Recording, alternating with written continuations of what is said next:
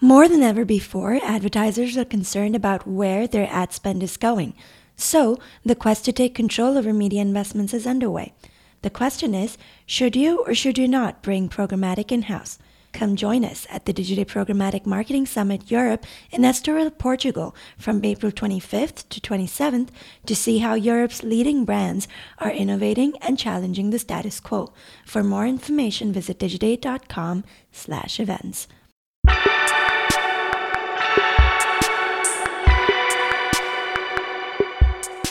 Hello and welcome to Digiday Live, our podcast where we bring you the best sessions from our many summits around the world. I'm Digiday producer Aditi Sangal, and this episode is a session from our Digiday Media Buying Summit. Media agencies are cutting ad tech vendors. Why are they doing it and how? Digiday's Jack Marshall talks to Erica Schmidt, Global CEO at Cadreon, IPG's ad tech unit. Listen in. Erica, thank you so much for being here. Pleasure to be here. Thank you. Um, so, agencies cutting off ad tech vendors. Yes. Uh, big issue. Obviously, um, relevant to many people in this room, Sure. I think, today. Um, so, maybe just start by giving us a quick sense of how you've been thinking about this over the last couple of years at Cadreon. Sure. So um, we've been in existence um, as a specialist in the programmatic industry, an ad tech specialty vendor or agency, I should say. Um, and one of the things that I think differentiates us from the rest is, is we've put a lot of rigor and, and process behind how we evaluate our ad tech partners. Uh, we have a product and engineering team that's based in San Francisco. We were born out of San Francisco, so it's sort of in that ad tech ecosystem to begin with, um, where we put a lot of rigor behind how we evaluate them. And I know I just said that, but um, the core thing is, is we first spend time with our platform partners to understand what their strategic roadmap is, what their unique value proposition is, and quite honestly, in a lot of circumstances, there's nothing unique, um, or they're not able to articulate that, um, and to understand what their what their guiding ambitions are going to be. Um, and before they we even contract with them, uh, we'll put them through a process which is a bake-off, uh, where literally they are stack ranked against other platform partners. So we do it in a way where we first evaluate, or we let the platform leverage their own technology and operate it themselves. They hand the keys over to us. The reason that we have them do it is, is you know, presumably they should know their platform best and be able to get the best and brightest out of it. Uh, but the reason we want the keys is, is because we want to identify are there inherent biases towards their own inventory or their own relationships or their own data or their own ecosystem as it, as it were, and to make sure that everything that is available to us on a self-service basis supersedes that which is only available to them within their own walls, as it were. Um, and, and really, if they don't pass well on the bake-off, they have a lot of work to do, and they kind of stay in the limbo or purgatory of our ecosystem. Um, and those that do, obviously, have the, the hard work of working through with us on what their strategic advantage is and, and how we're going to power up together on behalf of our clients. They'll also get plumbed into our overarching systems. Um, and they get evaluated not just from the scorecard perspective or from the bake-off perspective, but we run scorecards too. So we hold them to uh, a high rigor in terms of what they could provide to us. So, you'd mentioned previously that you, you literally put these guys into like buckets, or Yes. I, I don't know how you describe Yeah, it. we have a tiering process, right? So tier Yes. three, um, and you know, I think sometimes there's a little bit of a misnomer in this ecosystem that there's nothing really new out there, um, but there are still players who are cropping up, who are knocking down our doors. They might be talking. I laughed when, she, when we were talking about AI in the last session because that seems to be the new thing that everybody's coming in in with as a new angle, um, including those who had really. Uh, silly ad tech names who've now rebranded and are focusing on AI. No, no To a different silly disrespect ad to them. name. Yeah, exactly. we know we know that we love the buzzwords in this industry, um, and then we have our tier two platform partners who are sort of, you know, they get leverage, but there's no real scale or, or big part of business, and then our tier one platforms who are really the ones that probably get the bulk of, of the investment that comes through in terms of our choices of platforms. But we've always remained very rigorous. So I have a huge, uh, fantastic team of uh, campaign managers. So you know they're the specialists in tradecraft, and they, at the end of the day, in partnership with the our strategy side of the business, make the decision which platform we use. So we don't go in and say you must use A, B, or C. We say this is what you have as your sort of toolkit, you make the choice as to what's going to deliver best, and that's going to be based on their familiarity, how well they could hack through it, and what they know is going to give them the best results for our clients. So when it comes to kind of working through those tiers or working Yeah. upwards, as I'm guess, Yeah. guessing you do in your case, um, what's sort of the key motivation there? Is it you know, just efficiency? Is it uh, scale and sort of leverage and pricing?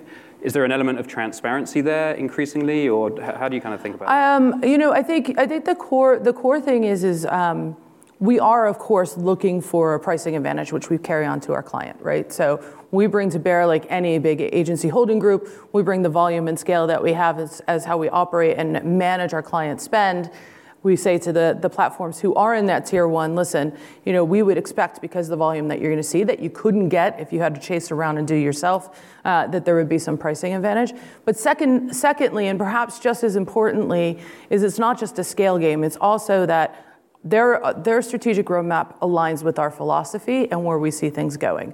And where there are opportunities where we can, and this is where I push really heavily when they then get that contract signed, and they're like, okay, so the doors are open, like we're waiting. It's not that easy. You have to tell us what it, you're going to bring to the table that is unique and different. What are the doors that you could open within your own organization to give us access to data, to give us access to you know, uh, beta opportunities, and everybody loves a good beta opportunity. We, I hate it because we tend to break the systems because of the scale that we have, but um, that is that is well, a core a real part beta. That's what a beta is supposed to be, right? Yeah, but who does that? They get all the learnings, and I have to go in the coal face with my client and say, "Yeah, sorry, we know we managed your expectation that this was going to be under the guise of innovation or under the guise of trying something pioneering, but pff, didn't work." Even, even those large companies who are you know, part of the full stack, as it were, even when they come to us with betas, I would posit that they're actually alphas, and they have, we have definitely broken some systems there. So, are we talking about Google here by chance? Oh, I, refu- I, ref- I, I, prefer not to say. you, yes. Um, I'm just not going to be the one easy. to say it on stage. um, so one question I always have though is, uh, I guess you just touched on this, but how do you ensure you're not stifling innovation um, by sort of partnering with fewer platforms? And how do you make sure that you're you know, still testing? Yeah. How do you sort of operationalize that or think about it internally? Well, so I mean, this is the thing is, is so, uh, you know, I have teams in New York, uh, Chicago, Detroit, LA, San Francisco the spectrum of clients that we have is, is vast and disparate, right? So, you know, obviously we have a heavy concentration, or not obviously, but if you have a team in Detroit, we have a concentration on automotive. If you go out west, we have, you know, some, some of the most pioneering companies, the, the ones who didn't even know that they needed a media agency partnership a couple of years ago, who are now working with us. And each of them has a different requirement, a different set of objectives, uh, and a different means by which their, their overarching media is planned. So, um, we, we, and I think this is the benefit of enabling our teams to make the right decisions on platforms, is as they come to us and to our product organization and say, you know, Joe so and so has just come in from this AI platform, and I'm like, yeah, and, but you know, you give them the, you provide them the opportunity, and if they if they think that they can bring it to the table and it's going to bring benefit or it's going to help us innovate or help us find a new opportunity to grow and to provide ultimately the better benefit to our clients, then we're totally open to it. And so um, they still have to go through that same process, but you know we have it not just where it's our product organization who isn't talking to clients most of the time. so it's not them making those decisions that we're enabling the users to make those decisions and to innovate. Of course, it gets hard to innovate the bigger you get, but I think we still have innovation at our, at our core as, uh, from a DNA perspective. So the teams do want to go and try new things. Is it fair to say you're not bullish on AI then? I, listen, I, I, you know, and, and Susan, I mean, Susan Susan's, Susan's point was perfect, right? Which is, you know, and, and here's a perfect example. So another platform partner who shall remain nameless have come in and been very aggressive. You know, we really think that you should be using our auto optimization algorithm. Um, and, they've, and they've perpetuated that all throughout our organization. Fundamentally, it's in discord with what we believe because we believe that you get the best out of technology with the best operators and that trade craft that we bring to the table. So finally, I think because they just wore my teams down, they were like, okay, fine, we will, and, and it was along the notion of AI, right? Like this is building the seeds to AI, Cadreon. You know, you need, this is where you need to be going. Uh, and quite simply, um, it took two weeks for anything to happen in terms of results, which most of our clients wait, do not want to wait for that long. Um, and then when they did, when we got the results, they were not as good as the results were when we were doing it ourselves and manually managing our optimization strategies. So I, uh, I shall wait with bated breath to see if anything material comes uh, that's useful to us. I want to take a quick break here and tell you about Digiday Plus. Digiday Plus is our premium membership product. Join our community to get a first hand look at how digital is transforming the world of media. You'll get the Digiday magazine, exclusive research, and invites to exclusive member events and it's only $33 a month or $395 a year. Please sign up at digiday.com. And for you, our podcast listener, we have a discount offer. To get 25% off your subscription, enter the code podcast at checkout. Now, back to the episode. So to just to come back to, I mean, we just touched on this, but the transparency thing. I mean, yeah. this is something that came up in our town hall this morning. You know, obviously, along the supply chain, transparency is becoming a bigger issue. Yeah. Um, how do you think about that when you're sort of evaluating the number and the type of partners that you're working with? I mean, is that sort of part of that? You know, I think transparency, you know, has come to mean many different things to many different types Very of people true. and has evolved over the course of the past several years. At first, it was, you know, we want to understand how you're getting compensated, and you know, the lens was, and like the brake cameras back there, you know, fully, fully on uh, folks like ourselves. We welcomed that because we felt like the the industry needed that. Um, and I felt like we were providing results I have nothing to hide. Transparency also was uh, the way that most media agencies plus programmatic partners like ourselves were operating, we just weren't sharing what was going on. So, uh, simply put, we had to do more education. We had to make sure that we weren't simply a line item on a plan. We're, mon- we're not a media vendor, we are a strategic specialist unit, part of the um, overall ecosystem within IPG. And now transparency, thankfully, post ANA report, where, and I, I, think I mentioned this to you already, Jack, you know, the ANA report stopped right at the agencies and did not go any deeper and did not actually look at the entirety of the ecosystem. So I very much am glad to see that that lens and that camera is going to ensure that uh, the, it's, I guess you would call it, uh, a panoramic view of what exactly is going on in the ecosystem. And we think it's about time we've pushed on that, right? So, you know, when you think about even just from a brand safety perspective and, and wanting to make sure that, you know, we are delivering as best we can, we put a lot of, and that's the benefit of when you work with partners the way that we do. We are more bullish with them on what our requirements are for their table stakes even to get in the door. So um, we have been pushing really hard on getting a deeper lens. I think we're seeing that happen, right? But it's still going to take some time because they have to go through the same thing that we did, which is, is okay, so when I say I'm going to be open, what does that really mean? Um, you know, with blockchain as well as some of the players that are out there that are talking to our clients and saying, you know, we could give you a lens on the whole ecosystem. Uh, the clients are like, yeah, that sounds great. We know we have nothing to hide. We want to partner with them on it, but as they navigate through that, it's been very difficult to break open those contracts and to get the lens that they're looking for. So I think transparency is not anything that's going to go away. I think as a culture or as a, you know, our workforce demands transparency, as do our clients, and as they should. And I think that's just, you know, it's it's a hygiene factor now more than anything else. But glad to see it, it continues to progress. So you mentioned the ANA report, and yeah. we talked about this earlier. Would you have liked to have seen that go further? I mean, obviously the ANA has its sure its own interests. yeah, I, uh, yeah, absolutely. Listen, I think. Um, I think probably all the major holding groups had a, had a sniff of what was going to come in the ANA report before it was actually published. I think some of them had massive panic, as you would expect, because it's like this could really blow up. And do we need to take a concerted effort towards how we approach it as a group of, of holding companies, which we didn't take that approach. It's not how Michael Roth operates.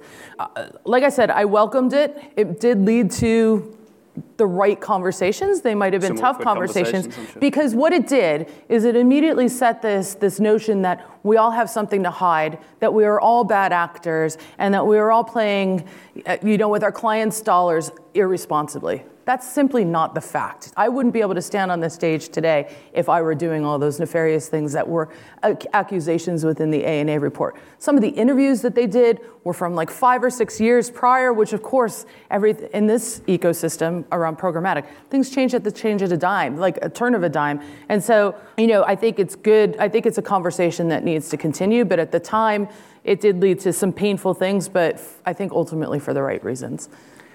So in terms, coming back to like the idea of, of cutting down vendors, again, an issue that was brought up in the town hall this morning was uh, the concern of clients taking things in house. Yeah. And I wonder for you, sort of acting on behalf of a client, if you guys are whittling it down to a few key partners, if that kind of plants the seed in the client's mind to a degree to, you know, they, they start thinking maybe we could do something. Yeah, I mean, I guess how many is a few, right? So, you know, we didn't really go into, you know, we have more than 25 partners within our ecosystem. Does that mean that those 25 partners get, you know, an equal share of, of what our spend is and our spend composition? Absolutely not. There's inherently, you know, a nature of where, you know, there is going to be more preference. Like my traders certain, like certain platforms above others. They have a community and a, and a way of working that they share. So, that gets momentum that way. But on the in-house and then on the notion of how as you get close, let's face it, the, the ecosystem is is becoming consolidated. We've seen a huge amount of acquisitions of a lot of the major DSPs over the past year and a half, two years. Um, I think a lot for the right reason. There's a few that haven't had the exits, which I think they're in a little bit of a panic about. But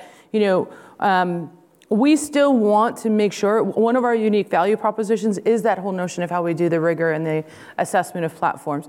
Another is, is that we do have the ability to operate multiple platforms. So that, key, that remains our differentiator. And it's not easy to go and contractually engage with some of those platforms to get all the plumbing the way that you want it done. And so we find client, the, the notion of in-house is actually for us in most of our client circumstances, or are they um, will have gone through a process of, you know, hiring a consultant, which was another subject that was in the last panel. Um, and those consultants will say, you know, five or six core things about ownership of data, about what you need to do on a DMP basis. They will say that you should have direct relationships. This is what you should have in your agency contracts.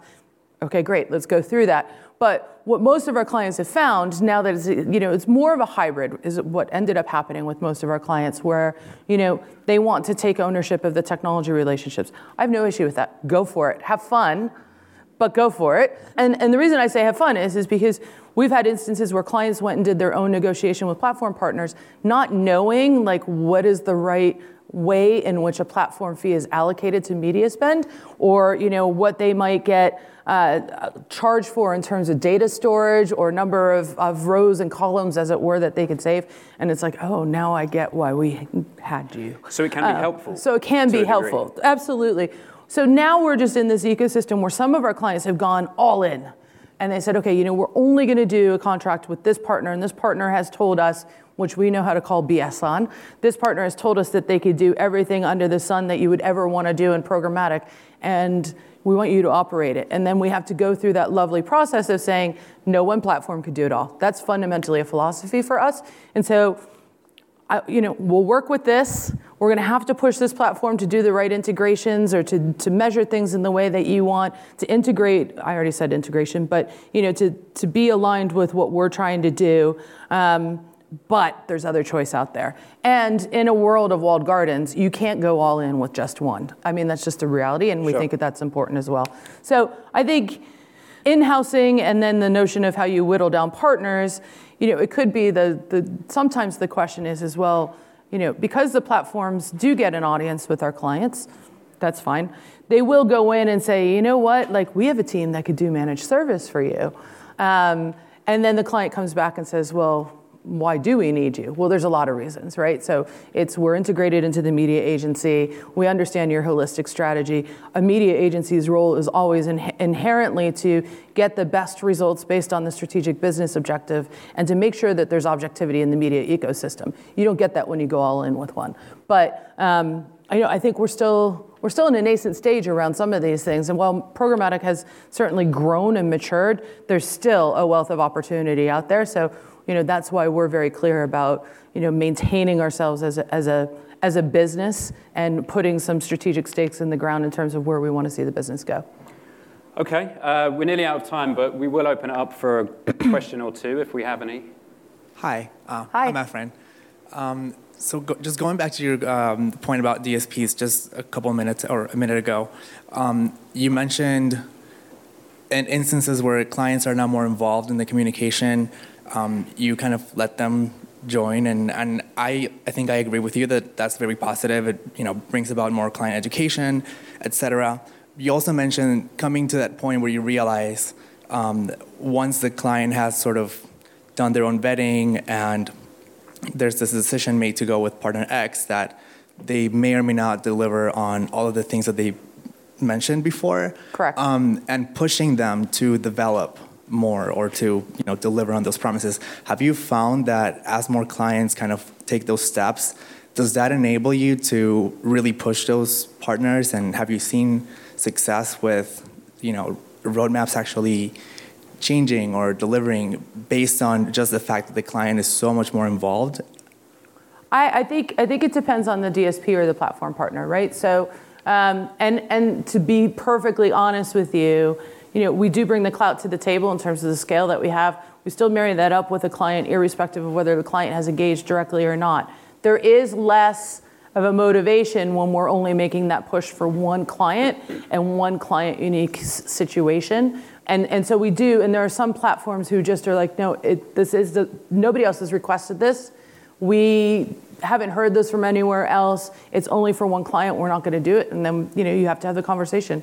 We'll walk away from that. But I do think that the, the best partners, the reason that we call them partners is, is because they understand that they need to prioritize those needs of ourselves as well as our clients, irrespective of the contractual relationship that exists. But uh, that's what my product and engineering teams in San Francisco do all the time is push on those roadmaps, push on those integrations that we need, plus with the real user saying, if it doesn't work, then I have to move on.